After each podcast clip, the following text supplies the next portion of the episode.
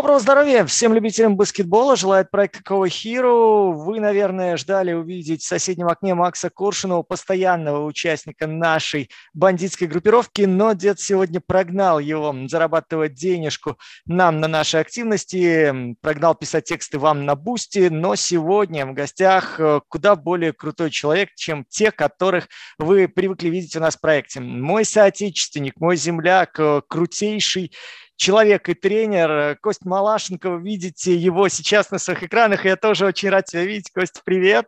Привет, привет. Э, чтобы, друзья, сразу вам объяснить, что это за человечище, парень, который начинал в Беларуси, и, собственно, Майка Минск 2006, висящая за спиной, как бы намекает на то, с чего все начиналось, но форма, висящая по соседству от Свят Михайлюка, говорит нам о том, что сегодня разговор об NBA пойдет, и пойдет довольно активный, потому что Костя вовлечен в работу с людьми из Национальной баскетбольной ассоциации. Собственно, об этом сегодня я его и пораспрашиваю. Прежде всего, давай сориентируем наших слушателей, наших зрителей, с чем связана твоя работа и как ты к этому пришел. А, слушай, ну, если совсем просто говорить, чем я занимаюсь, а, я тренер по индивидуальной подготовке а, или skills development trainer по-английски. А, вот. Начал давно, дав, довольно давно а, этим заниматься, ну и как-то вот потихонечку-потихонечку вот вышел на, на самый высокий уровень. А, ну, если совсем просто. Вот. Самый высокий уровень – это, понятное дело, NBA. Очень много в твоем фейсбуке фото из летней лиги. Я предлагаю с этой темы начать, потому что у нас сейчас лето, собственно, летняя лига только-только закончилась. Э, взгляд изнутри на нее. Смотри, я вот как комментатор, да, всегда к ней немножко относился скептически, потому что ощущение, что внутри там царит просто хаос. Очень много непонятных людей, которые вроде как надевают майки известных клубов и потом носятся в течение там или пяти дней, или недели с небольшим для того, чтобы выиграть не пойми что. А что на самом деле дает летняя лига с точки зрения игрока? Вот ты как тренер, как человек знающий, как развивают те же скиллы баскетболистов, к чему это вообще все лето? Слушай, ну давай начнем с того, что э, вообще, наверное, для всех, э, баскет, ну, даже не баскетболистов, любителей баскетбола или людей в баскетболе, э, летняя лига – это такой своеобразный баскетбольный Диснейленд. То есть это на две недели в Вегас съезжаются все-все-все топовые э, исполнители, игроки, э, функционеры, тренера там и так далее из мира баскетбола, и не только из NBA. Вот, и в первую очередь это большой-большой network-event. То есть что это означает? Люди приезжают, знакомятся, общаются и так далее. То есть во время летней лиги происходит очень много переговоров э, и разных э, связей там и так далее. Вот, э, причем очень много приезжает как и агентов, и скаутов, э, и также игроков из Европы. И то есть и вокруг летней лиги в Вегасе в эти же две недели происходит много-много других ивентов. Опять же, всякие лагеря, просмотровые э, ивенты, конференции, тренерские клиники и так далее. То есть две недели там прям движуха, движуха баскетбольная. И а, если у кого-то когда-то будет шанс туда поехать, даже просто посмотреть, окунуться, это я настоятельно рекомендую. Вот, но это как бы, ну, в общем, да. Mm-hmm. Если мы говорим конкретно про NBA, то, ну, понятно, что смотрят новичков, смотрят там топовых проспектов, ну и также это хороший шанс для игроков по проще уровням попасть как бы на радары скаутов NBA. То есть как, как вообще формируется а, команда на летнюю лигу? То есть топовые новички, плюс, допустим, а, молодые игроки там, с, прошлых лет, там 1, 2, 3 года, может быть, потом какие-то G-лидеры из той же организации, которых а, хотят посмотреть или дать шанс. Ну и парочку, туда могут попасть пару игроков не подписанных, допустим, которые не, были выбрали на драфте, но они уже как бы закончили, допустим, в карьеру в колледже, но хотят попробовать пробиться. Вот, очень часто это какой-то фейвор агентом, то есть как одолжение агентам за того, что есть отношения между агентом и фронт-офисом. А, и также а, какие-то европейские игроки, то есть игроки, которые в Европе, те же американцы, которые выступают в Европе, но опять же пытаются вот попасть и на них хотят посмотреть. Вот примерно так как бы формируется состав на летнюю лигу. Смотри, простой вопрос. Я могу за деньги попасть в летнюю лигу и надеть майку какую-нибудь Орландо Magic с 32 номером, доставшимся от Шага? Uh, нет, только посмотреть. Расскажи про игроков. Расскажи про игроков, что они хотят от тебя, когда вот приезжают, допустим, к тебе на работу и говорят, вот я хочу блеснуть в летней лиге. Uh, ну, во-первых, такого еще не было. Все с этого. Ну, окей. То есть а, я хочу сразу оговориться для тех, кто, может быть, меня не знает или кто первый раз про меня слышит. А, я периодически работаю с игроками NBA, а, я помогаю с тренировками, но у меня нет своих личных клиентов. То есть у меня нет ни одного игрока моего, моего клиента, э, игрока NBA. То есть чтобы не было никакой э, мисинформации. Вот. Но в то же время э, я работал на нескольких предрафтах, то есть это тренировкой, то есть работа с человеком перед тем, как он идет на драфт. Естественно, то есть потом эти люди э, выступают как раз в летней лиге.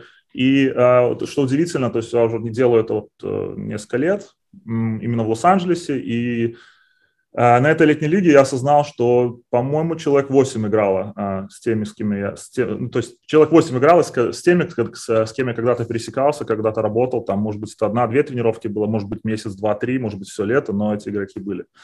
Вот. И, а, естественно, а, основная цель – это попасть на радар скаутов и подписать контракт. То есть, понятно, из тех, кого выбрали на драфте, то есть они уже и так, и так подпишут контракт. Те же кому-то, может быть, а, перепал шанс именно от просмотрового такой контракт. Э, в их случае им нужно максимально проявить себя и сделать максимально лучшую статистику. Но также нужно понимать, что 90% людей, которые играют в лиге, никогда не наденут настоящую форму НБА. Вот. Но также а, просто побыв в составе, даже посидев на скамейке, не сыграв там ни одной минуты или там пару минут буквально, да, а, их цена в той же Европе увелич, увеличивается в разы. И, естественно, а, агенты максимально пытаются засунуть своих игроков в такие команды. Насколько реально подтянуть свою физическую форму вот за эти пару дней и насколько, в принципе, уровень готовности, вот когда ты смотришь со стороны да, на людей в летней лиге, отличается от той формы, в которой мы потом видим людей в NBA? Ну, сложно сказать. То есть ну, реальных игроков НБА там очень мало. То есть не нужно, а, как по-английски, overreaction, не нужно а, слишком сильно реагировать на летнюю лигу, на результаты, потому что все-таки это не NBA игроки. То есть, условно, если мы видим какого-то новичка, который доминирует прямо сейчас а, в летней лиге, да, и разрывает там, ну, условно, там, я не знаю, э, Чет, да, Холгрен, который очень неплохо смотрелся в летней лиге, и как бы дают ему большие авансы. Э, я бы очень хотел, чтобы у него все получилось, и мне кажется, это там э, серьезный талант на будущее, да, но э, прямо сейчас рано делать выводы, как он будет играть и как он будет смотреться с настоящими игроками НБА. Все-таки когда к нему будут готовиться, когда будет скаутинг репорт, когда все-таки там будут мужики, которые уже по 10 лет в лиге играют, а все-таки не там парни по 20 лет. Вот, поэтому сложно сказать, как бы всегда по летней лиге сложно сказать, какой будет на, на, на выходе результат. Окей, ты вот о Холмгрене упомянул. Скажи мне, он единорог? Вот такой, которым называли Яниса, да, которым воспринимают Йокича, это действительно супер уже следующее поколение, такой, знаешь, единорог версия 2.0? Слушай, ну мне кажется, да, из того, что я видел, мне очень-очень понравилось. То есть э, парень действительно талант, талантливый, в 8, ну не 18, ему еще 19 примерно лет сейчас. Э, очень обученный, видно, что э, какие-то вещи, э, они просто даны ему, то есть это нельзя научиться, то есть просто они либо есть, либо нет. Вот, э, не боится контакта, идет, то есть, ну, и видно, что били, что, видно было, что его немножко били там, да, пихали лишний раз, но не боится контакта, он все равно шел там под кольцо, пытался а, там забивать, очень много накрывал, а, но в то же время а, все равно немножко есть скептицизм в его сторону, потому что если посмотреть вот всю летнюю лигу, если кто-то смотрит и прям следил конкретно за ним, можно увидеть, что по сравнению с колледжем, например, он больше играл на дуге, он больше бросал. И, возможно, этому есть объяснение, что просто ему не давали туда пройти. Немножко защита была в летней лиге получше, чем в колледже. Хотя, а, опять же, среди всех а, специалистов, ну, как бы летнюю лигу никто серьезно не воспринимает, потому что баскетбол, конечно, отвратный. Опять же, потому что собирают людей там а, буквально за неделю, и как бы сыграться там нереально, и просто пытаются посмотреть таланты, и как люди вообще там пытаются, ну, как бы в системе НБА пытаются что-то показать. Вопрос для заголовка нашего сегодняшнего выпуска подкаста. Кто из звездных игроков попадался к тебе? Чем запомнились, кого бы ты отметил? И самые яркие впечатления, вот кто оставил у тебя в памяти? Ой, а, слушай, ну игроков прошло очень много а, через меня. Опять же, повторюсь, это не мои игроки, я просто с ними работал или помогал на тренировках. А, самый, наверное, яркий такой, который вот у меня был вау ощущение, это, наверное, все-таки Джоэл Эмбит. А, я а, был интерном, то есть я помогал с тренировками и ну, как бы учился у него. Дрю Хенлен, это такой очень известный NBA-тренер. А, у него, в его организации, то есть под ним есть тоже пара тренеров, в его организации около 10, может быть, уже сейчас больше э, процентов всех игроков NBA. и он не берет абы кого, то есть он берет только топовых а, игроков, то есть а, нужно понимать, какого уровня человек. Вот. И а, ну, у него тренируются такие, как бы его игроки, чтобы просто, ну, кто не знает, понимали. И, ну, естественно, я с ними всеми пересекался. Это Арджей Барретт, Джейсон Тейтум, Брэдли Билл, естественно, Джоэл Эмбит – Э, кто еще из таких топ-топ? Э, Тайлер Хиро, наверное, ну хотя он еще прям не топ, но он восходящий. Ну, ну, Человек, общем... который дал название нашему подкасту. Я прям счастлив, что он появился в списке. Ну, кстати, да, вот. И э, очень, очень много игроков через него проходило, но вот как раз то лето, когда, мы, э, когда я с ним работал, то есть я с ним отработал э, один предрафт 2018 года и э, все лето, и потом следующий предрафт. Вот, и вот в то, как раз в то лето я познакомился с Джоэлом Бидом, и это, наверное, был самое такое яркое, яркое впечатление, потому что мы работали в school джиме, то есть э, в, в зале а, средней школы обычной, то есть обычный маленький зал. Э, он в таком хорошем районе в LA, то есть где, куда всем удобно доезжать, и а, там недалеко от моря, ну, может быть, поэтому он был. Вот, и как бы э, обычно абсолютно маленькая школа, но так интересно, там сзади есть паркинг-лот, куда все приезжают, и э, вход в зал сзади. Ну, то есть, опять же, игроки NBA э, ценят вот эту вот приватность, то есть, когда их не видят лишний раз, вот там не просто, ну, хотя бы не трогают. То есть, они не против сфотографироваться, они не против с тобой поговорить многие, но они не любят назойливость, многие люди не понимают. Поэтому вот этот вот фактор того, что это маленький зал где-то там сбоку, э, э, на, ну, это не окраина города, это как бы недалеко от пляжа, поэтому не совсем как бы в центре. Э, вот он имел большую как бы ценность. И, э, то есть, это такая как предыстория, да, к чему это. То есть, маленький зал, маленькая дверь. И я помню, мы с кем-то работаем, а, ну, какой-то из игроков. По-моему, может, даже Арджей Барретт был тогда, э, как раз он шел на драфт. Либо нет, наверное, это еще его был год перед Дюком. Вот, и просто открывается эта вот маленькая дверь такая, и чувак заходит, то есть вот он прям вот так вот выныривает в эту дверь, и ну, просто все в зале останавливается, потому что многие там э, интерны, помощники, кто э, тоже работал в, в то лето, все замирают, поворачиваются, просто смотрят. Ну, заходит Джоэли такой, типа, там, всем привет, туда-сюда. Подошел к нам, взял мяч, пошел на другую сторону кольца бросать просто. Вот, и когда мы начали с ним работать, но он огромный. Ну, то есть вот если люди представляют шака себе, да, и вот обычно человек после шагом, ну, вот, наверное, Джоэль примерно такого же вот калибра. То есть, ну, он огромный. И когда э, он очень обученный, и он очень легко обучается, то есть вот эти все движения, то, что он делает, это заслуга Дрю. Э, они с ним работают каждое лето, и они добавляют в арсенал там потихонечку э, те, те или иные там э, движения, броски и так далее. И просто насколько вот он быстро схватывается, вот буквально там один раз ему показали, он попробовал, может быть, не сразу получилось, попробовал еще раз, получилось, погнали, все, к концу там тренировки он уже хорошо это делает. Вот, и э, мы даже с другими там парнями, э, кто помогал на этой тренировке, обсуждали, мы говорим, ну вот что можно против него сделать, как его остановить? Ну, никак, помолиться. Ну, то есть он настолько хорош. То есть он мажет, когда он сам что-то неправильно делает. То есть крайне тяжело играть против него в защите. И, э, ну, естественно, не то, чтобы я играл, но просто ну, того даже я, что я видел, с какими другими игроками бей, там он э, был в спаррингах, там на тренировках и так далее. Э, он Э, он буквально вот сейчас он дошел, наверное, до своего, а, ну, не пика, но, наверное, полного потенциала, то есть вот он э, как раз э, про него обсуждает, ну, наверное, можно было бы сказать, что заслуженно был бы он MVP этого года, да, ну, или там боролся за MVP, это реальный его уровень, то есть предыдущие года он реально, а, ну, скажем так, на расслабоне был, да, не сильно пытался, сейчас он немножко взялся за ум, может быть, повзрослел, немножко добавил, немножко начал больше следить за питанием. Вот мы видим, что он это топовый, реально топовый игрок лиги. Не просто там один из, а топ-топ, наверное, топ-5, топ-2, как угодно. Там у всех разные мнения. Вот. И он такой, э, что еще хотел про него сказать, он такой как будто большой ребенок в хорошем смысле. Бегает, шутит, разговаривает, там, может подколоть тебя как-то. А потом у нас был один из дней, у нас было, ну, было много тренеров, кто помогал, или интернов. Э, Удрю, и он говорит, э, и был такой open run, это когда просто игроки инбали, там калаш, неважно, кто приходит, играют 5 на 5. Вот, и был один из таких open ранов для игроков NBA, естественно, все там смотрели, опять же, такой частный зал, да, маленький, и такие пацаны просто из NBA рубятся 5 на 5.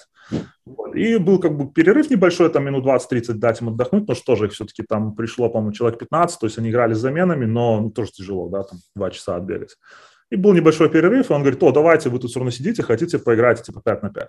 Э, ну, все остальные. Мы начали играть, а, ну, что-то как-то поделились, опять же, вот тренера, интерны, вот, да, все как бы баскетбольные люди, около баскетбольные люди, скажем так. И Джоэл такой, о, я тоже хочу. Ну, как бы все. Ну, окей. Ну, и вот я, короче, в одной команде с Джоэлом Бидом бегали, мы 5 на 5 играли. Я даже ему навесил люп один раз. Э, коряво, правда, он не забил. Но... То есть вот такой опыт у меня был э, с ним. Смотри, Эмбиит, Янис, может быть, даже Джимми Батлер, да, в чем-то Йокич. В чем уникальность вообще вот людей, знаешь, э, когда со стороны многие смотрят, говорят, ну окей, это чуваки просто, ну вот им дано физически. То есть э, у них такие габариты, они вот такие, так скомплектовала их природа, что они стали униками. На твой взгляд, в чем, в чем они прибавляют и почему это не видно невооруженным глазом? На что вообще надо обращать внимание, когда вот смотришь на таких уникальных ребят? Э, слушай, ну здесь, я думаю, комбинация всего. И скилла, и IQ, и, фи- и физики, потому что, ну, нельзя. Нельзя говорить, что им просто дано там физически. Есть, конечно, а, атлетические фрики, да, а, которые там э, в Америке выпрыгивают из жима, есть такое, э, jump out of the gym, есть такое выражение. То есть, когда ну, они настолько физически одаренные, что ну, невозможно с, с этим не считаться. Э, но если у них нет э, никакого другого скилла, как правило, они долго в лиге не задерживаются. Либо же их берут на перспективу, пытаются с ними там поработать и э, добавить тот же скилл. Ну, условно, там, я не знаю, хотя бы поставить треху, да, со статики, чтобы это был какой-то 3 игрок. Это, кстати, э, даже со слов Дрю, я помню, когда мы работали на одном из вот э, предрафтов, э, у него было несколько игроков молодых, кто попадал, ну, кто шел в НБА, они все были топовые. И это вот один из его был а, таких, не то чтобы аргументов, как бы наставлений, он говорит, самый простой путь попасть в лигу прямо сейчас – это быть 3 то есть вы должны хорошо играть в защите и уметь попасть в открытую треху. Все, от вас больше ничего не нужно, потому что там есть люди, которые умеют забивать. Там есть люди, которые умеют бросать, обыгрывать и так далее, и так далее. А если ты играешь в защите, и ты можешь попасть в какую-то открытую треху, ну, тебе найдется место. Потому что, ну, как бы, опять же, в любой команде есть один-два человека, которые а, могут серьезно набирать очки в любом там, а, в любой игре 20 плюс, ну, уже, наверное, сейчас в современной реальности уже, наверное, 30 плюс, изи просто каждую игру.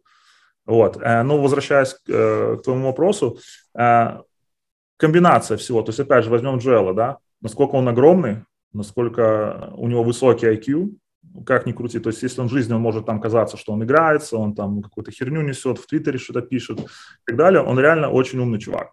То есть это просто его лайфстайл, ему так нравится, ему интересно, вот он так себя ведет, да, но на самом деле он очень умный. А, и плюс очень одарен физически и очень легко обучаем. То есть чтобы он, чтобы он не брался в контексте баскетбола, ему очень легко это быстро дается. Вот, и то есть, опять же, за лето он там добавляет там, невероятное количество движений, и потом просто мы видим в NBA каждый год он там делает, условно, там новые, а, какой-то новый мув, и забивается этого там бесконечное количество раз. Вот, если мы возьмем Йокича, например, у него сумасшедший корт vision, вот который, и опять же IQ, ну, которым не нужно, нельзя научить, ну, такими рождаются. Вот. Плюс обучаемость, наверное, тоже, опять же, мы можем э, да, на него посмотреть. Э, есть шутка такая даже про него, про пельмень, что он похож на пельмень, да, что он медленно еле двигается. Э, но, тем не менее, он 7, там, 0, то есть 2.13, 2.15, 2.10, пускай, неважно. Даже с его скоростью все равно, насколько он двигается, насколько он видит эти пасы, насколько он может забивать, даже с этой скоростью в НБА, ну, как бы его нельзя остановить. Пойдем к Луке, то же самое, да, чудак, ну, окей, там 6-8, то есть он там чуть 2, за 2 метра, но он ну, толстенький, да, скажем так. Вот скажи мне, да, вот потому что постоянно говорят про пельмени, да, ну это влияет, он действительно, э, у него лишний вес, который э, так или иначе на нем отражается? Или это просто вот такая, знаешь, комплекция, с которой все могут жить? Как вообще это уживается? Ну, блин, толстые мужики, Харден толстый же был в начале сезона прошлого. Ну да, э, слушай, ну опять же, взять, допустим, Луку и я, э, Яниса и э, Йокича, я всем рассказываю, что но особенно американцы, кто не совсем понимает, говорю, посмотрите, вот они европейцы, не все европейцы такие, да, мы можем посмотреть на других европейцев, которые много более атлетичнее там и лучше выглядят. Э, но у них такая конституция, они никогда не будут там суператлетичными, да, и выглядеть как Янис условно, потому что, ну, Янис реально выглядит как фрик, да, он такой, ну, если его посмотреть на него без майки, но он прорисовано просто тело от и до, вагон мышц, гора. Вот, и, ну, как бы Янис – это Янис. А э, эти парни, ну, это просто, опять же, скилл, э, там заложенная база самого детства и сумасшедший IQ. Э, то есть мне удалось сходить на плей-офф Далласа в том, в том году, по-моему, да, в том году я был на плей-оффе Далласа с Клиперс, и э, получилось так, что я сидел там на втором ряду прямо за скамейкой, да. Лука, я вот вспоминаю, смотрел на Луку, как он себя ведет, как он играет. Я вспоминал, как я играл за университет в Беларуси, да, то есть когда играл там в чемпионате Беларуси, это один был уровень, нужно было напрягаться, естественно, и там максимально сильно играть, да. Я когда приходил играть за университет, ну, это был такой, то есть на расслабоне. Было пару сильных пацанов, но в основном ты просто играешь for fun, да, то есть тебе весело, ты бегаешь, ну, когда-то ты напрягся, но с большего как бы ты просто получаешь удовольствие. Вот у меня было ощущение, что Лука делает то же самое. Э, и, опять же, насколько я вот э, когда сидел так близко к корту, я увидел, насколько, когда он получает мяч, э, защита вся просто напрягается. Вот. И когда он, допустим, бросал эти свои сумасшедшие броски, там один степ, вот там степбэк или вот этот степбэк с одного шага, да, когда он так, с, mm-hmm. с, выпускает, насколько это легко у него получается и натурально, да, то есть и насколько вот это какой-то самонаводящийся этот э, бросок, этот мяч просто залетает как-то, я не могу это объяснить, то есть это, этому нельзя научить, то есть это ну, как-то оно вот э, само у него. Окей, тогда смотри вопрос, вот упомянул я Хардена, а, что вот ты как тренер э, не сумеешь ну, восстановить и вернуть игроку? Я так понимаю, что научить плюс-минус можно механически, ну, почти всему, да, там э, чисто в движении, в каких-то через повторения, броски. Вот у Хардена, допустим, да, она падает скорость. Реально ли ее как-то вернуть? Реально ли, в принципе, этим управлять по ходу чемпионата? Потому что, ну, видно, что люди, которые там после травм возвращаются, и тот же Клей, да, очень, очень ржавым выглядел. Что можно вернуть, что нет? И вот на таких примерах наиболее ярких ярких, может, ты сможешь что-то объяснить?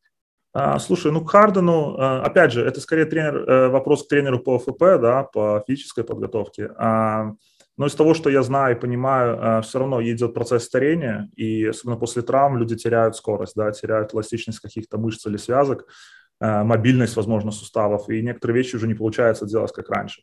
То есть после некоторых травм, конечно, вернуться на прежний уровень невозможно. Но опять же, не нужно забывать, что в НБА э, работают лучшие тренера. Плюс у всех топовых игроков есть свои тренеры, опять же, вот как, как про Дрю, да, пример я рассказал, он именно тренер, э, skills тренер. Потом у многих игроков NBA есть свой э, там ОФПшник, да, или перформанс тренер, который занимается с тобой именно вот по э, физической подготовке.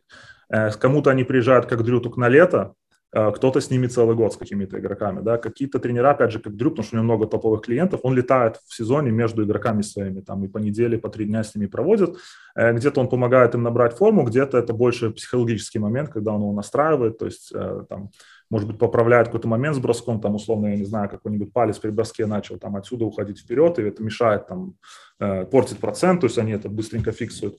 Вот, но в то же время Э, в NBA крутейшие тренера, крутейшие специалисты. Туда очень сложно попасть. И если игрок что-то не делает, или, условно, там у него лишний вес, и там, ну, с Харденом давай возьмем например, да, опять же, я не буду говорить, что я знаю на 100% как там все есть, но, на мое скромное мнение, э, он просто не хочет. То есть здесь зависит от желания. То есть я как тренер всегда говорю всем игрокам, что э, я не могу научить вас хотеть тренироваться. Если вы приходите ко мне или к любому тренеру, не обязательно про меня говорить. А если человек хочет, то его можно научить. Нельзя научить его хотеть тренироваться, нельзя э, научить хотеть стать лучше. Его нельзя научить э, набрать форму. То есть, опять же, если Харден был в такой ужасной форме, ну, наверное, на это есть свои причины, почему он так делал или не делал что-то. То есть, так же, как с Эмбидом, э, я знаю, что вот эти пару лет до, ну, наверное, не считая последних два сезона, вот все это остальное время, да, он просто забивал жестко на диету. То есть ему говорили, так, нужно, это нельзя есть, это то нельзя есть, там, не знаю, э, выпивать столько нельзя, там, ну, давай, держи какую-то норму, там, столько не гулять, там, столько не пей, э, не спи, или там, наоборот, спи больше. И где-то он это делал, где-то нет, он был, то есть такое оно было у него через раз, да, через пень-колоду. И, э, ну, вот он играл как бы были хорошие сезоны, были не очень и так далее. Как только он взялся за голову, мы опять же видим вот MVP, как бы, или претендент на MVP сразу же, да. То есть э, где-то то же самое с Лукой, вот много, да, ходит приколов про него, или даже с Йокичем еще лучше. Э, они рассказывали, что он до Америки, он выпивал по 2 литра колы в день, по или по 4, что-то такое. Он приехал в Америку, он начал по одному пить, и потом потихоньку-потихоньку ему все-таки донесли до него, что ну, нельзя колу пить тебе, ты как бы в NBA. Вот, чувак перестал пить колу, и он начал, э, ну, даже, да, пример, начал подходить к сезону в намного лучшей форме. Опять же, он не выглядит супер атлетичным, какой-нибудь Янис или Леброн и так далее, да, но хотя бы он не пузатый, там, не, знаешь, не, э, более-менее там выглядит как баскетболист. А, вот, поэтому а, много от желания зависит.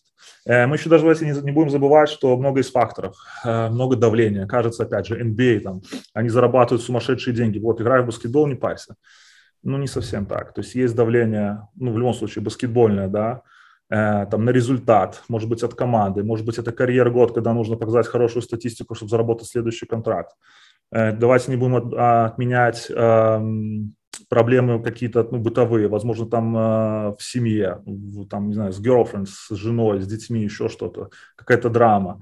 Э, другие бизнеса могут быть у, как бы, э, ну, у всех в основном есть, да, э, помимо баскетбола, там может что-то идти не так. То есть очень много факторов, на которые люди, ну, как бы думают, что, а, ну, ты в NBA ты уже деньги делаешь, ну, как бы, ну, и похер, ну, нормально, как бы, что ты паришься. Вот, и сейчас очень много здесь историй ходит про mental health, и э, все больше эту тему раскручивают, то, что проблема, ну, это не проблема с головой, это именно ментальное здоровье, вот, и первый начал Кевин Лав, про эту историю задвигать, что у него были проблемы, и почему-то вот, э, если помнишь, пару лет назад он прям сдал так, и вот его да, не да, видно. Да. Да, сейчас он потихонечку возвращается, да, и вот что-то с ним было, то есть была какая-то проблема, и эм, это, ну, это реальная проблема в спорте. Единственное, что сейчас, конечно, вот э, Бен Симмонс на эту вот э, волну запрыгнул, и непонятно, как бы прав он, не прав. Э, опять же, мне кажется, что, скорее всего, это просто манипуляция, вот, и, к сожалению, если это кажется манипуляцией, он навредит этим будущим игрокам, у которых могут быть реальные проблемы. Но если это не манипуляция, реально у него какая-то большая проблема с чем-то, ну, то есть, ну, тогда вот, ну, конечно, жалко его, и пускай у него все получится. Хотелось бы, чтобы он, конечно, восстановился, потому что талант такого уровня э, сидит просто на барабане, ничего не делает, и как бы хотелось его видеть в NBA, конечно. Ну вот скажи, как skills trainer, поставить бросок Бену Симмонсу, насколько это реально? А, это реально, это очень реально. То есть, опять же, а, Дрю, а, он один из тех специалистов, которые ставят именно меняет бросок.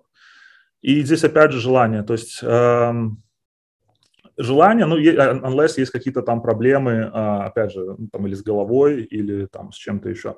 Э, вообще, с его слов, э, переделать бросок, то есть если мы говорим про весь бросок, это 4 месяца полностью, да, то есть, если, ну, они даже, есть такая шутка у них была, типа shot surgery, то есть, как будто операция, да. Да, да, перепрошивка броска, да. Да, да, да, то есть, э, ну, возьмем какого-нибудь, там, не знаю, а, не Ламела Бола, второй, как он, а, самый старший, Лонза Бол, Лонза. да? Он пришел в лигу, он же выбрасывал вот так вот. Да, и сейчас он потихонечку перенесли на правильный бросок, на хорошую форму. То есть ему полностью там, грубо говоря, сломали то, что было, и поменяли за два года.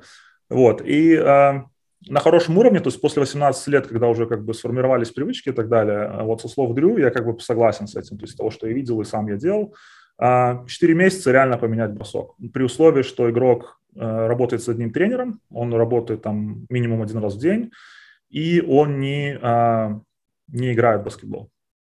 Очень важно. То есть Потому... это просто вот 4 месяца, условно, тупо тренировок, тупо механики. Только броска, броска разного, да. Ну, то есть начиная просто от формы, когда ты просто как бы учишься правильно опять там выносить мяч, до там игровых ситуаций.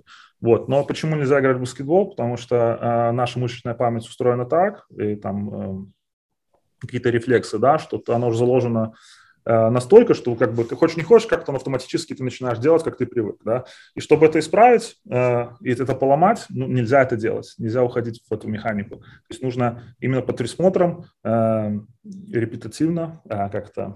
Ну повтори, да, все повторяю все это постоянно, да. да. На повторе, на повторе каждый день, систематично, одно и то же, ну, там долбить, долбить, долбить, долбить, пока ты не сломаешь старую привычку.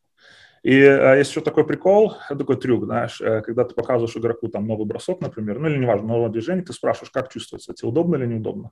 Если игрок говорит удобно, значит мы делаем что-то не так, потому что он делает что-то по-старому. Должно быть неудобно, ты, допустим, ну, опять же, там бросок, да, мы отсюда сюда поменяли, неудобно бросать, он такой, очень неудобно, отлично, делаем, работаем, значит, что-то, значит, мы что-то делаем по-новому, исправляем старую ошибку. Вот. Но это не всегда работает так же. То есть, опять же, в тот год с Дрю работал, эм, как же его, эм, пацан из Филадельфии, который перешел в э, Орландо, новичок. У него с проблема с броском была. Первый номер драфта с э, Фульц. Фульц, да, но у него же, да, у него же были операции и все. Э, да, потом, как выяснилось, были операции. Опять же, сейчас уже можно рассказывать, прошло несколько лет, тогда это было под строжайшим секретом. То есть вообще началось с того, что он приходил в зал и всех выгоняли из зала. Оставался только Дрю, его помощник, оператор, вот, который обычно ну, снимает только видео, да, э, но он как бы иногда подает мячи, когда нужно. А потом потихонечку начали там разрешать кому-то заходить, и уже там через где-то месяц уже разрешили, как бы он уже стал со всеми тренироваться. Ну вот, и как бы меняли ему бросок, и ну, отлично был бросок, он бросал, все классно, как бы видели мы эту форму, и как бы ну, все было хорошо, но потом в сезоне вот опять начались вот эти все движения, дергали, ну, дергания, и потом вот выяснилось, что у него там и с нервом какая-то проблема, и опять же mental health у него были какие-то, э, но опять же, с Маркелом а, история какая, что он очень быстро взлетел, он же там был в 10 классе вообще никем, а к 11 он стал топовым проспектом, потом один год в НБА, то есть ну, такого не бывает, это как сказка про Золушку, да, и вот это все это давление, и вот этот фейм и так далее, вот, видно, на него очень сильно повлияли, и, э, ну, тяжело ему было. И вот с ним, знаешь, если э, мы смотрели на Эмбида, да, я говорил, он как ребенок, да, э, ну, большой ребенок, но в плане э, таком хорошем смысле, да, то есть он веселый, он там ходил, там что-то шутил, делал и так далее, то Маркел реально ребенок был. То есть вот ему там было 18-19 лет, но по ощущениям 14. То есть вот он неуверенный в себе подросток вот такой пришел и с нами там работал. Я уверен, что сейчас уже он намного лучше, то есть я его после того лета больше не видел. А, я думаю, что прошло время, он стал взрослее и так далее, он поменял команду, может, не был вот этот прешер ушел, а, потому что в Филадельфии все же на него там как бы ставили большую эту ставку.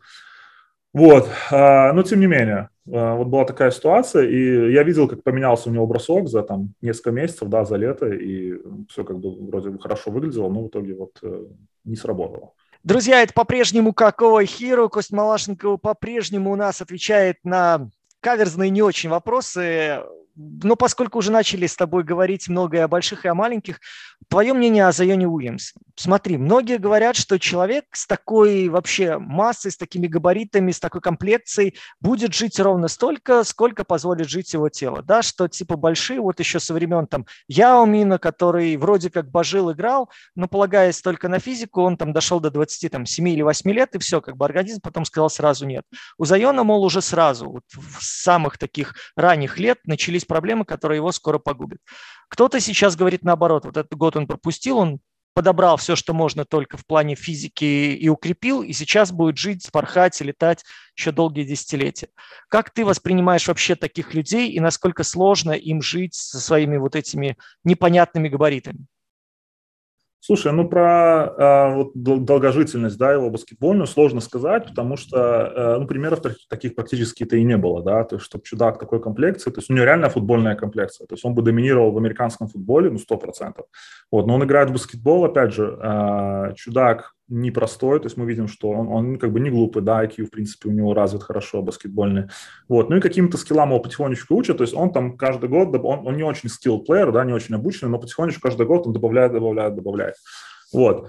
Э, не уверен, с кем он работает, с каким тренером, но, как бы, естественно, работает с лучшими людьми он, э, потому что, ну, там чуть ли не новый Леброн, да, его там предрекали перед тем, как он попал в NBA, вот. И я думаю, что здесь, опять же, а, все сводится к тому, насколько он готов там идти на какие-то жертвы. То есть потому что условно, а, по-моему, в этом году даже, вот пока он был травмирован, да, он там мало постил своих фоток, да, в Инстаграме, потом начал постить, и там на одном посте э, он прям очень круто здоровый, ну, очень большой, там такая пачка, да, такое, такое ощущение, что он там весит, ну, за 150 хорошо, да, потом на другой фотке он боком стоит и вроде, ну, нормально, ну, крупный, понятно, он всегда был крупный, да, но нормальный, достаточно, как бы, там, худой относительно, да, его комплекции. И непонятно, вот опять, потом они там данк после того какой-то тренировки, э, было даже такое видео, там весь Инстаграм облетело, да, он приземляется, ну, перед прыжком, да, как бы он приземляется, напрыгивает, и, ну, когда он выпрыгивает там на свой бросок, там прям прогнулся паркет, там прям ужасно, да, то есть какая сила и мощь и масса, да, и все таки как, ну, как он там это делает. Вот, то есть, ну, сложно сказать, никто не знает. То есть даже топовые аналитики, топовые там журналисты, там специалисты и так далее, все разводят руками, все говорят, ну, мы не знаем, только время покажет, как бы, что с ним будет. Вот. Но судя по тому, что ему э, продлили его, только что дали сумасшедший этот контракт, и судя по слухам, если бы Пеликанс не сделали, сделали бы там, не знаю, пять других клубов лиги как минимум, да, то есть в него верят и готовы идти на там, ну не жертвы, но на риск на такой, да, потому что все-таки generational talent, и э, если, если э, все-таки все будет хорошо, это будет реально топ-топ игрок. Если не будет, ну как бы, ну значит не повезло. Вот. Как skill trainer, скажи, какую позицию сложнее всего учить? То есть что тяжелее, ну вот давай скажем так, научить бросать условного там а, рейнджерна ронда, да, с позиции первого номера, или научить пасовать условного там, я не знаю, какого-нибудь, боже, один из моих любимцев был, сейчас вылетело из головы человек, который выходил то в Мемфисе, абсолютно ничего не делал, кроме подборов. Ксавьер, Ксавьер. Ну, ну, это, давай так. Просто человека центрового, который... Ксавьер Тилман, вот. Ксавьера Тилмана пасовать и бросать мягко там кистями. Э, слушай, ну, давай так. Пас, да, такое, как вот, э, особенно если мы берем условного ронда, да, но его нельзя научить. Это природа. То есть это либо дано, либо нет. Вот, то есть видение площадки это тоже это, э, ну, как бы это природа. Можно научить э, принимать правильные решения, да, но, но как бы IQ, ну, можно развить IQ, но опять же, вот научить пасовать так невозможно. Потом, допустим, в плане бросков, ты, говоришь, большое центровое, который там, ну, там угловато, да. И в НБА хватает атлетичных больших чуваков, да, которые там проблема с броском, например. И, э, опять же, и почему-то вот там ну, вот всю карьеру он играет, ну, может быть, немножко штрафной улучшился, но там условно там, я не знаю, там 60, условно Двайт Ховард, да, вот у него там 60%, он, по-моему, не пересекал никогда, или там 65 штрафного, да.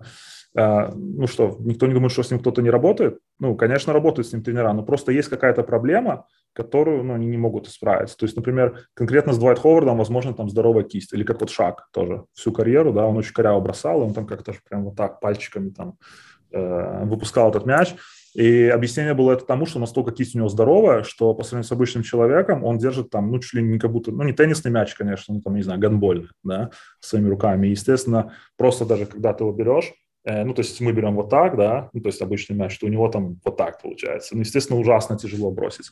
Э, то же самое атака фол, тоже я с ним знаком, вот он работал с Дрю, очень большая проблема у него была с броском, пытались ему поправить, но настолько у него здоровые руки, ну не передать просто. У меня как бы, э, ну у меня рост 196, как бы достаточно большая кисть, да, но у него там типа, ну вот так, такие пальцы. То есть он когда руку сжимает, это вот так вот было. Есть такие моменты. То есть, э, опять же, обучаемость человека. Есть игроки, которые... Вообще есть такая теория, что якобы там до 18 лет только можно учиться, дальше нет. Я в нее не верю но какие-то азы закладываются действительно до 18 лет, пока человек, ну, там, ребенок, да, как губка, он все впитывает, и дальше становится все сложнее и сложнее. Если мы вспомним любого человека, кто ходил в университет, да, после школы в университете учиться чуть-чуть сложнее, но как бы все равно нормально. Но если ты вдруг, допустим, закончил университет, ну, 22-23, ну, неважно, потом решил вернуться на второй высшее в 25 или там позже, да, насколько сложнее учиться, да, насколько сложнее впитывается информация. То же самое с баскетболом. Э, если человек в детстве там э, научился что-то делать, какие-то скиллы он там принял, его можно немножко там подшлифовать, но условно, когда он пришел в НБА, он уже не воспринимает информацию там, ну, неважно, не обязательно НБА, в высокую лигу, повыше уровнем, да, в какой-то профессиональный спорт, э, он уже так не воспринимает информацию, чтобы вот так вот учиться. Плюс не давайте не будем забывать, что в профессиональном баскетболе редко уже учат чему-то, да, в основном, когда игрок приходит, уже от него хотят результат, командные тренировки, ставят защиту, нападение и так далее. И э, очень часто даже как бы ну, уже с взрослыми игроками не работают. Вот. Есть такие тренеры, опять как Дрю, как э, очень много skills, миллион skills тренеров, э, ну, пускай меня поставим в эту категорию. То есть тренеры, которые работают с игроками летом, именно, э, то есть тут два пути да, на лето. Либо научить чему-то новому, приобрести какой-то skill, или исправить какую-то ошибку. Ну, например, там упал процент или там нужно поднять процент трехочковых, да, мы работаем над броском, все лето мы работаем, чтобы поднять с 30, например, до 35 хотя бы, ну, а лучше на 40. Или же, например, если это постарше ребята, это просто поддержание формы. Просто мы отрабатываем то, то, то, уже там наши знакомые скиллы, и мы держим ту форму, которая ты есть, чтобы ты мог продолжать выступать на том же уровне. Вот. Поэтому, возвращаясь к тому э, самому первому вопросу, э, разные игроки, разные скиллсеты, разное тело, разное восприятие. Тут как бы тут, не, тут нету э, определенного ответа. Окей, тогда скажи самая сложная задача, вот э, с которой приходил звездный игрок к Дрю, к тебе, вот с чем пришлось действительно попотеть и, может, даже проклинать свою работу с тем, что вот ты бьешься, как, знаешь, в закрытую дверь. Ну, э, ну вот, наверное, бросок Маркела Фульца. Э, то есть э, как бы были, были изменения, были, э, мы видели прогресс, мы видели как бы потихонечку, как вот шаг за шагом он прогрессирует, что он делает, но нужно понимать, что это там два раза в день по два часа одного и того же, то есть долбежки. Там, условно, там получил, вынес, получил, вынес, он бросает, а ты должен подбирать и пасовать. Ну, к примеру, да. И вот ты стоишь два часа, и вот он бросает, вот он бросает, он бросает. И там много, много игроков. Допустим, один из таких моментов ярких, я помню, э, Сэмми Ожери. Ожери. Mm-hmm. Я все время могу выговорить его э, фамилию. Сэмми, в общем, он тоже вот Дрю игрок, он еще был в Бостоне, и тоже он пытался поднять процент своих трехочковых, он очень много бросал. И если, допустим, с Маркелом, да, ты, э, ну, там, как правило, работают два игрока минимум на броске. Один подает, второй э, подбирает и дает пасующему. Когда это серьезные игроки, ну, например, э, Брэд Билл, например, бросает э, трехи, да, то есть ему нужно очень быстро выдавать. То есть есть чувак, который пасует мячи, есть чувак, который пасует пасующему, и там три игрока подбирает, потому что мяч улетает, должен быстро сбегать, подобрать, и, ну, отдать там пасующему, например. Вот, и, например, в э, варианте, то есть когда вас трое, это проще, да, улетело в ту сторону, ты убежал, улетело в другую сторону, другой человек э, побежал, ну, вы как бы так вот работаете. Я помню в моменте как раз с Эми, мы закончили его тренировку, то есть как у Дрю строятся тренировки, э, у него там за день 12 клиентов может пройти, 15, то есть каждый час, вот так четко, час, час, час, час, час, и потом, допустим, до его основной фазы или после, допустим, тренера, как я, могли пойти с ним поработать над броском или над ведением или над чем-то, то есть он тебе давал задание, делайте там то, и все, ты за ним смотришь, ты как бы Опять же, то, что я учил систему, как Дрю тренирует, ну, естественно, ну, я сейчас тоже так же тренирую, то есть я уже как бы научился, я знал, что он хочет и как, на какие там вещи нужно обращать внимание. Ну, и, например, вот с Сэм, Сэмми мы закончили тренировку, и мы ушли там условно на другое кольцо, на этом он остался там с новым клиентом. А, был я еще один парень, и Сэмми просто бросал два часа трехи. Вот прям два часа, NBA 3, то есть, естественно, если он помажет, оно отлетает куда-то там очень далеко. И так как ты один на подборе, ты должен, ну, представь, ускоряться как... Ну, У тебя челнок постоянный был. Да, да, да. То есть ты после тренировок, ты точно так же падаешь, тебе нужно восстановление, тебе нужен там массаж гам, тебе нужен, может быть, просто массаж, лед там и так далее. То есть все полные, как, э, как игроков.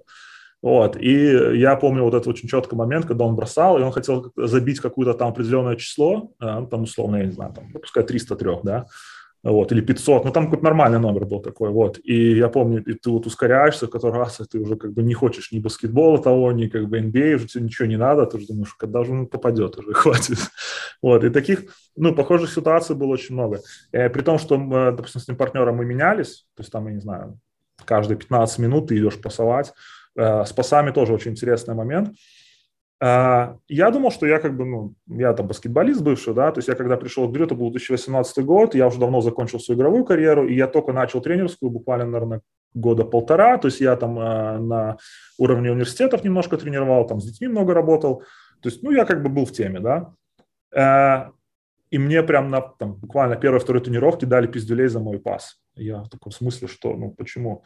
То есть мало того, что, ну, естественно, должен быть от груди сильный пас, и он должен быть максимально сильный. То есть то, что за то, что у нас бы, может, даже где-то наругали в Европе, ну, в Беларуси, пускай, скажем так, по моим там ощущениям, да, когда я там был, что он слишком сильно, он там прям тебя бьет в грудь, вылетает, неудобно ловить. Для NBA игроков, наоборот, это то, что они хотят. Максимально сильно, максимально в грудь. Вот, и ну, как бы, сам понимаешь, попасовать полчасика даже подряд какой-то пас, вот эту вот пушку, тоже тот, та еще тренировка. Вот, и ты, ты стоишь, думаешь, окей, что я больше хочу? Пасовать полчаса, вот так вот, да, бесконечно. И, опять же, если ты неправильно дал, да, пас, то есть ниже, выше, там он сорвался у тебя, не так он там закрутился, ну, на тебя могут накричать тоже, да. Э, или ты хочешь все-таки больше вот ускоряться, ловить этот мяч и вот пасовать пасующему, которому как бы надо просто обычный пас дать в пол, там, чтобы он просто словил его вовремя. Вот. Тоже также нужно тайминг, опять же, как с пасом и бросающим, так и с пасом тот, кто пасует. То есть э, очень много нюансов, про которые ты даже не задумываешься, даже будучи в баскетболе, но не на таком уровне. Вот. Потом один момент вообще мне сказали, ну, у Дрю такого не было, но э, я периодически работаю, ну, помогаю. Э, есть такой тренер э, Little Shooter, наверное, слышал ты. Ну, может быть, э, зрители знают. То есть тренер по броску знаменитый, он там полон бар с ним работает. Он именно тренер по броску, все, что он делает.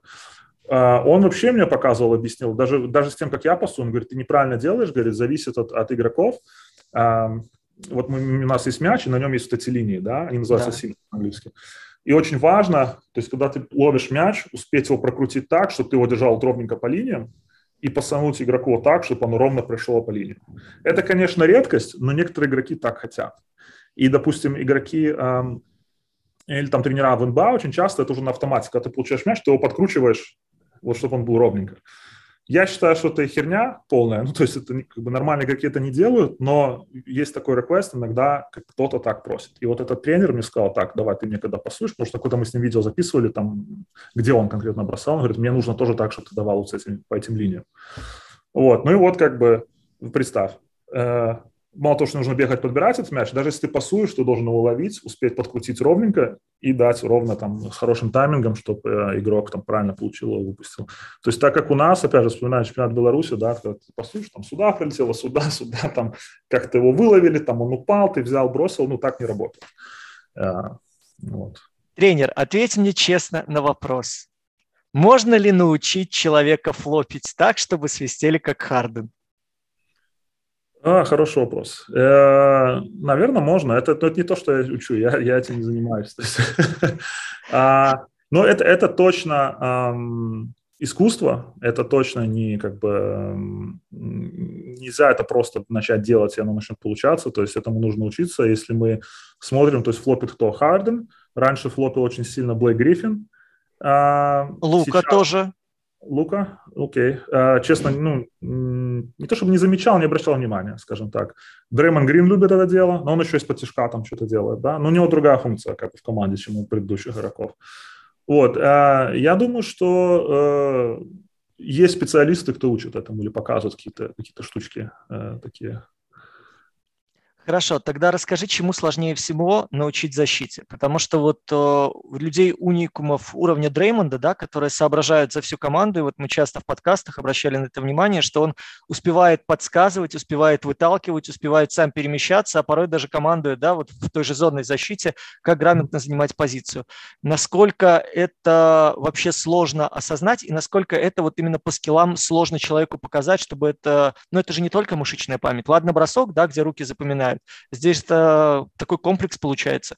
И может у тебя есть, опять же, пример, какая-то история, на, на кого стоит равняться и как стоит учиться. Uh, ну, смотри, опять же, uh, допустим, то, что я делаю, я не совсем, ну, как бы я работаю с защитой, да, но в основном все-таки я делаю skills development именно на падениях, да, но это не значит, что я не знаю защиту, или я там не обращаю внимания, или я там не учу и не показываю. Uh, но, опять же, если мы идем на топовых топовых игроков, игроков во-первых, опять же, понятие баскетбола, то есть человек должен осознавать и понимать, как все работает. Номер один. Второе, видео, очень много просмотра видео, причем как своего, своей команды, э, своих ошибок, так и чужих. Ну, например, опять же, есть скаутинг-репорт э, чужой команды, когда мы смотрим, как команда защищается там, или нападает, что они делают. Э, так и своей. Или же, например, мы можем смотреть и учиться на какого-то игрока, ну, опять же, возьмем Дреймонда Грина, да, который топовый там защитник, и а, можно, например, если, если у нас есть какой-то игрок похожей позиции, можно взять его за пример и просто вот насматривать часы видео, просто вот насматривать, как он защищается, что он делает, почему он смещается, какой spacing, куда он наступает ногой, где он не наступает. Нужно поменять, какой защитный coverage, потому что э, в разных командах абсолютно по-разному люди защищаются. А, есть разные договоренности, например, э, ну, опять же, как ставится защита, да, то есть вот э, для тех, кто не совсем понимает, как это работает, да, что пришел тренер, и там такой, вот он защитный тренер, он там сейчас их научит. Э, но он же не говорит им, так, пацаны, давайте собрались, и мы сейчас будем просто ну, лучше играть в защите. Нет, это договоренность и командное взаимодействие. То есть, например, на таком пик-н-ролле мы играем такую защиту, если там, а, ну, там условно, игрок сделал такое движение, мы делаем это, если он сделал такое движение, мы делаем это. И вся команда должна это выучить и понимать, и, сделать, и действовать как сложный Э, сложный, слаженный механизм. Слаженный механизм. Да, то есть, знаешь, как вот э, есть такой пример в защите, кстати, некоторые тренеры американские так учат, они либо привязывают игроков там какой-то веревкой, или они как- как-то держат что-то, да, и условно, когда, ну, там они вот так как-то там стоят, да, и, допустим, один пошел сюда, и вся защита там сместилась, да, один пошел сюда, или там мяч, да, и все, и так вот, вот они так все двигаются. Ну, вот что-то подобное. Вот, и, э, то есть, опять же, один на один ты ну, как бы не научишь защите, ну, практически никак. Ты можешь улучшить защитную стойку, ты можешь улучшить там какие-то риды, то есть, например, я там делаю такой удар, ты тогда вот это делаешь, я делаю такой мув, там ты там вот так можешь развернуть тело, да, там как-нибудь руку поднять и так далее, то есть улучшить индивидуальную защиту. А, но командная защита тренируется в команде, и, эм, допустим, летом очень редко над защитой работают. Э, опять же, Индивидуально, да. Командная защита, это все-таки ставится в тренинг-кемпе, э, где как бы тренер рассказывает, главный тренер или там тренер по защите, то есть очень часто есть там защитный координатор, ну, по-американски, да, или там э, человек ответственный за нападение, который именно учит защите, рассказывает там защитные принципы.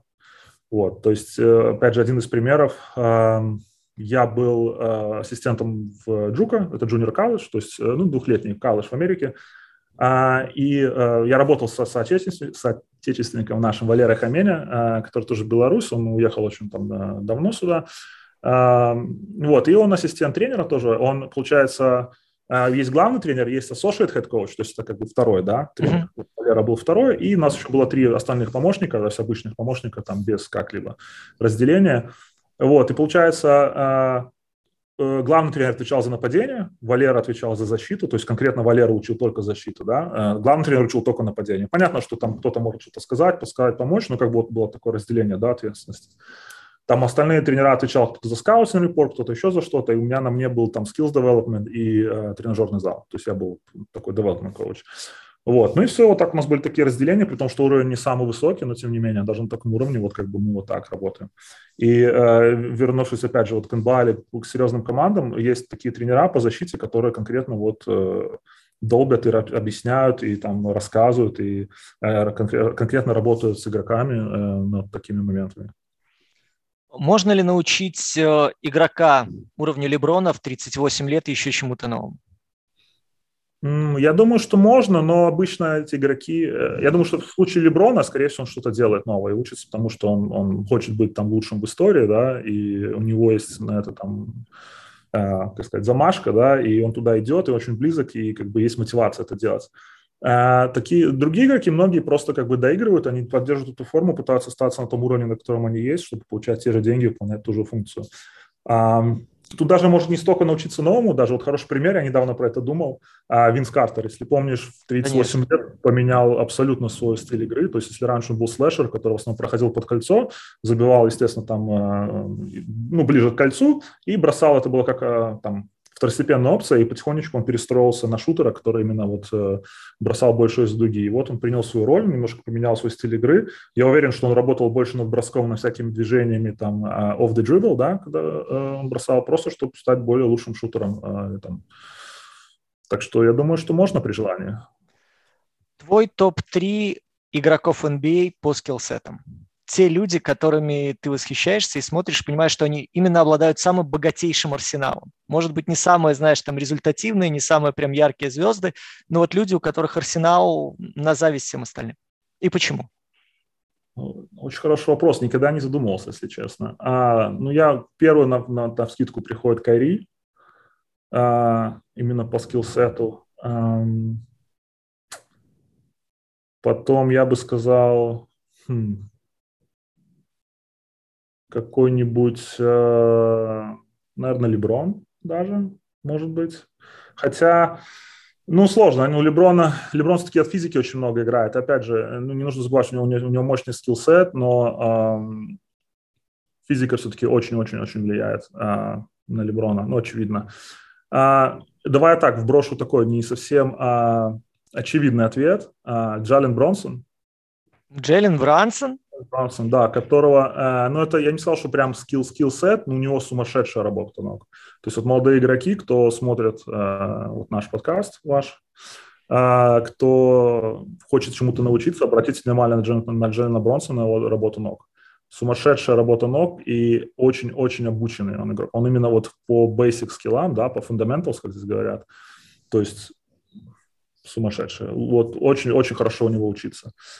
А, ну и давай, наверное, еще назову такого игрока не совсем очевидного, а, за которым, если последить, можно много чего увидеть. Это эм, Демар Дерозен, тоже футворк. То есть я очень много э, слежу за футворком именно, и это мой основной, то есть то, что я учу. Э, правильная работа ног по-русски, да, и баланс. То есть это два таких э, камня преткновения, из-за которого у многих игроков не получается выйти на следующий уровень. И если учиться это с, э, с маленьких лет, да, с низшего уровня, и иметь хорошую работу ног и баланс, и дальше растить все остальное на вот эту хорошую базу, да, то может получиться очень хороший результат, хорошие игроки. Вот у многих, к сожалению, в Америке э, это отсутствует, и это как бы мой большой плюс, и то, что мне дает работу, потому что э, даже пускай... Э, там наш те язык, который я получил в Беларуси, очень сильно здесь мне помогают. Все-таки наша школа, там европейская, СНГ, не знаю, советская, постсоветская, как угодно можно называть. Все-таки базовые э, скиллы очень много, э, хорошо развиты, хорошо нам показывают, объясняют.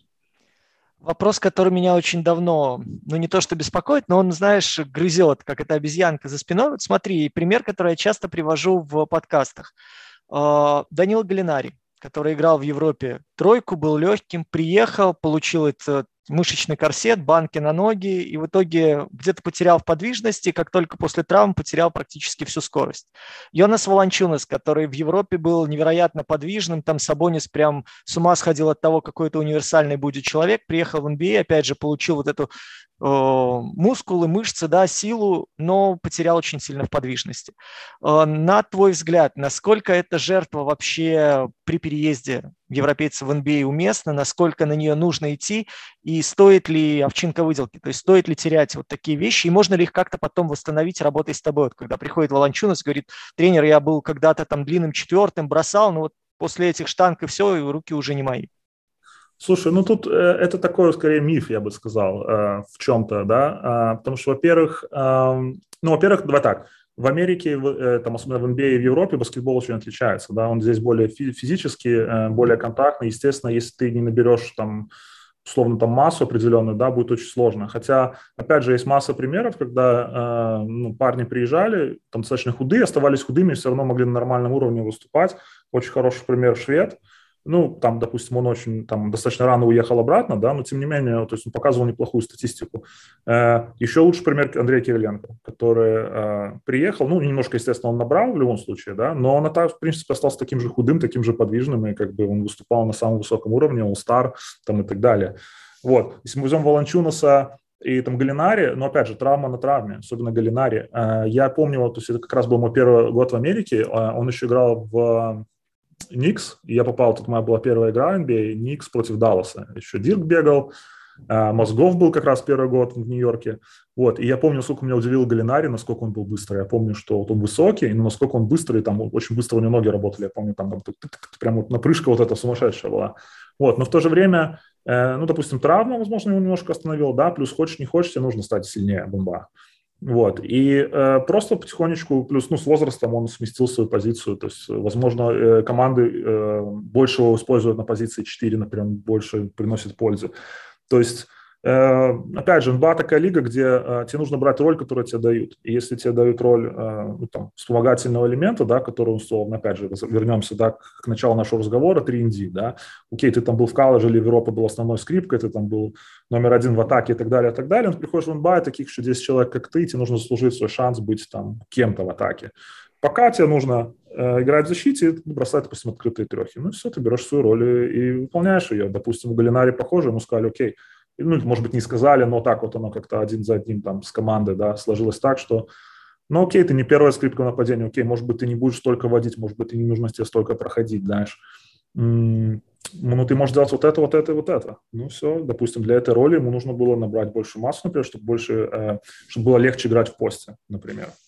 А, есть еще такой момент – многие тренера здесь про это говорят, особенно молодым игрокам. Ну, и мне кажется, достаточно очевидно, если просто логически да, про это размышлять. Чтобы попасть в НБА, у тебя должен быть один элитный скилл. Да. Опять же, один из самых простых вариантов, как попасть, уметь хорошо бросать. Да? То есть возьмем Данкан Робинсона, ну что, он играет в защите как-то сильно? Ну, э, ну, скорее всего, он проваливается в защите, да. Ну, высокий, он там, по-моему, по 2 метра, да, ну, как бы, ну, таких парней в Америке даже, ну, просто в, кажд, в каждом городе, знаешь, по 3-4 точно можно найти, в каких-то там любительских лигах, кто играет. Но за счет того, что у него шикарный бросок, быстрый выпуск и там, не знаю, хорошая работа ног, и, и он попадает с этим высоким процентом, вот он попал в НБА, он еще прокачал этот скилл еще лучше, еще, еще, еще, и вот он как бы, ну, сейчас меньше играет, но тем не менее подписал сумасшедший контракт, в финале НБА там пару лет назад, он, э, если да, я не ошибаюсь, он же там э, в Бабле он там заряжал тоже. Ну, да, да, да. Да, да, вот, все правильно, я не путаю, да, значит, в Бабле он хорошо себя показал, вот, пожалуйста. Я помню, какая пошла волна после того, как э, вот он хорошо сыграл в Бабле от ну, тренеров, там особенно, э, там, не знаю, в Инстаграме, еще где-то в Твиттере, я там фоловлю кого-то. Они, э, ну, такой прям движуха была, что они, мол, вот, обратите, то есть все смотрят на Стефа Карри, но Стеф Карри как бы уникум, да. Обратите внимание Данкан Робинсона, обычный парень, который просто умеет бросать. Типа, учите детей бросать, не учите их движением, как у Кайри. Кайри тоже уникум, как бы кроссовер, это все хорошо, но учите бросать, и это как бы приведет вас куда-то. Вот. Окей, тогда давай поговорим про уникумов. Вот ты поставил на первое место Кайри. Сейчас не берем в расчет все его там тараканы, которые бегают в его голове. Почему никто в игре один в один до сих пор не может его плюс-минус сдержать или хотя бы предугадать направление. В чем вот настолько он богат, что люди до сих пор, ну слушай, это же 30 команд, да, 29 коллективов, где сидят, рисуют там комбинации, систему защиты по противодействию таким людям. Почему он остается по-прежнему тем самым дядюшка Дрю? Э, ну вот он настолько хорош, настолько хороший один в один. И, кстати, ты мне сейчас когда сказал про это, я подумал про еще игрока, неочевидного, э, по скиллам именно, которого можно назвать, правда, он уже закончил, э, Джамал Крофорд. Обычно даже сами игроки НБА, когда они про них рассказывают, они ставят их примерно в одно, в одно место. То есть насколько люди обучены, даже это не что обучены, это насколько вот у них дано, Э, насколько они могут делать все эти движения с легкостью и, э, ну, как бы обыгрывать защитника и читать все его движения, предугадывать. И это как бы на каком-то ну, генетическом уровне, когда, ну, понятно, что обученные, понятно, что они там тысячи часов положили на это, но плюс вот это вот э, какая-то природная история, да, вот оно в формате, э, не в формате, в купе, оно вот дает такие, такую... Э, синергию, наверное, так можно сказать. То есть, ну вот так они это умеют делать.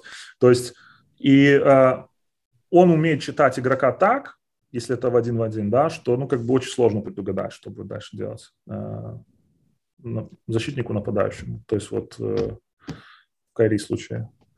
И он может делать очень много вещей. То есть он забивает с разных позиций, он может бросить, он может обыграть, он может обыграть разными способами работа ног, все эти переводы, все движения, разные завершения, так, так, так, так, с какими-то подкрутами, что угодно. Вот. Поэтому, да, таких игроков очень, очень сложно держать. Окей, тогда, друзья, сейчас а, будет последний вопрос короткий Кости, а еще бонусный кусочек останется исключительно для наших подписчиков на Бусте. Вот кто захочет узнать, потратьте 2 доллара, это не так много, и подпишитесь. Кость, а, последний вопрос для официальной части. А, топ-3 организации NBA, в твоем понимании, где людей готовят профессиональнее всего, сильнее всего, грамотнее всего, после чего тебе, допустим, как тренеру с ними работать проще? Ну, слушай, нужно сказать, что все-таки NBA – это NBA, ну, или NBA – это NBA. А, везде хорошо, везде очень сильно. И любой игрок, который там я как-то пересекался, если он был в НБА хотя бы даже по чуть-чуть, ну, чуть-чуть, да, это видно. Это сумасшедший уровень. То есть там нет случайных людей. Вот. Но все-таки чуть-чуть какие-то организации лучше, чем другие. И а, я бы назвал прямо сейчас, ну, естественно, Сан-Антонио, наверное, очевидно. Я бы назвал Майами. А, я бы назвал Даллас. Ну и, наверное, такое очевидно неочевидное, а Лейкерс, но Лейкерс в том плане, что да, сейчас там цирк, конечно, творится, и это больше, наверное, из-за того, что пришел Леброн и и так далее, но эм, немножко так, в, э, как сказать, отойду в сторону. Э, у меня цель как бы как рано или поздно попасть в НБА, когда-то там поработать, или хотя бы в G-лигу, вот, и у меня периодически есть какие-то интервью, я пытаюсь э, туда попасть. Вот у меня было интервью с Лейкерс, и я был очень близок э, к, этой, к этой работе, но в итоге не получилось. Но, тем не менее, э, один из э, то, что вопросов, а как бы моментов интервью мне человек говорит, что ты понимаешь, что это Лейкерс? Это, это Лейкерс, есть Лейкерс и есть остальные 29 клубов лиги. И если ты туда попадешь, это честь там, и так далее, и от тебя ждать определенный уровень ответственности и определенный уровень поведения, то есть конкретно в Лейкерс. И говорит, что э, это традиции, это там э, менеджмент и так далее, и так далее. То есть, ну, Лейкерс стоит отдельным, вот, как сказать, э, особняком. Особняком от всех. Да, и они пытаются всегда получить лучших специалистов. То есть, если когда-то кто-то там туда попадал, ну, как сказать, случайно, то ну, это тоже не случайно. То есть, что-то, что-то в этом было. Вот. Окей, спасибо тебе огромное, что был все это время с нами. Я беру с тебя клятвенное обещание, что ты еще разок как минимум к нам придешь и поучаствуешь в подкасте. Да, обязательно. А, я еще хотел, а, пользуясь случаем, немножко пропиарить, наверное, а, себя или там свой подкаст. У нас, у меня с братом есть свой подкаст, он называется Basket Bros. Мы точно так же разговариваем про NBA. Правда, он, мы его начали там пару лет назад, и, к сожалению, в том году мы приостановили буквально, ну, не буквально, на год. У меня там случилась травма, в общем, на тренировке и так далее, и так далее. Было не до подкаста. Но мы буквально вот э, на следующей неделе, ну, я не знаю, как, как скоро выйдет этот подкаст. Он вот-вот, вот буквально уже через сутки, полутора а, максимум. А, окей. Ну, значит, тогда вот в течение недели ждите наш. Я думаю, что мы там ссылочки, да, оставим. Э. Вот, то есть мы выпустим наш подкаст, он есть на всех платформах в аудиоверсии, мы, у нас также есть видеоверсия. А, вот, мы точно так же разговариваем про баскетбол, э, обсуждаем последние новости, и а, э, я очень много там рассказываю около баскетбольной движухи, э, то есть то, что я где-то видел, слышал, какие-то тренировочные приколы и так далее. Так что вот приходите туда, там будет много всего интересного. Я думаю, может быть, даже э, у нас немножко другой формат все-таки, чем здесь. Э, у нас более простой. Мы все-таки сидим, общаемся вот так вот с братом, как шутим шутки. А, вот. Э, но если, если вам понравилось, то вот, welcome, пожалуйста, приходите. А, и тоже ссылочка будет. Э, ссылка на мой инстаграм, наверное, тоже, да? Мы оставим. Конечно, конечно. Да, то есть можете посмотреть, что я делаю. Я иногда там пощу какие-то интересные истории из там, баскетбольной или около баскетбольной движухи но постарайся все-таки эксклюзива немножко припасти для визита к нам на следующий раз. Все, друзья, всех обнимаем, всех целуем нос. Макс Коршунов обязательно вернется. Дмитрий Герчиков по-прежнему с вами. Кость Малашенко сегодня был эксклюзивным гостем на Какого Хиро. Оставайтесь здоровыми, оставайтесь людьми, как бы тяжело ни было в это тяжелое время. Мы обязательно вернемся уже в самые-самые скорые щитные часы для того, чтобы порадовать вас новыми разговорами об NBA. Будьте здоровы и держитесь. Пока-пока. Огонь. Сейчас я пересоздам, и мы тогда буквально 15 минут, чтобы как раз ты успел везде. Нет проблем. Нет проблем. Да.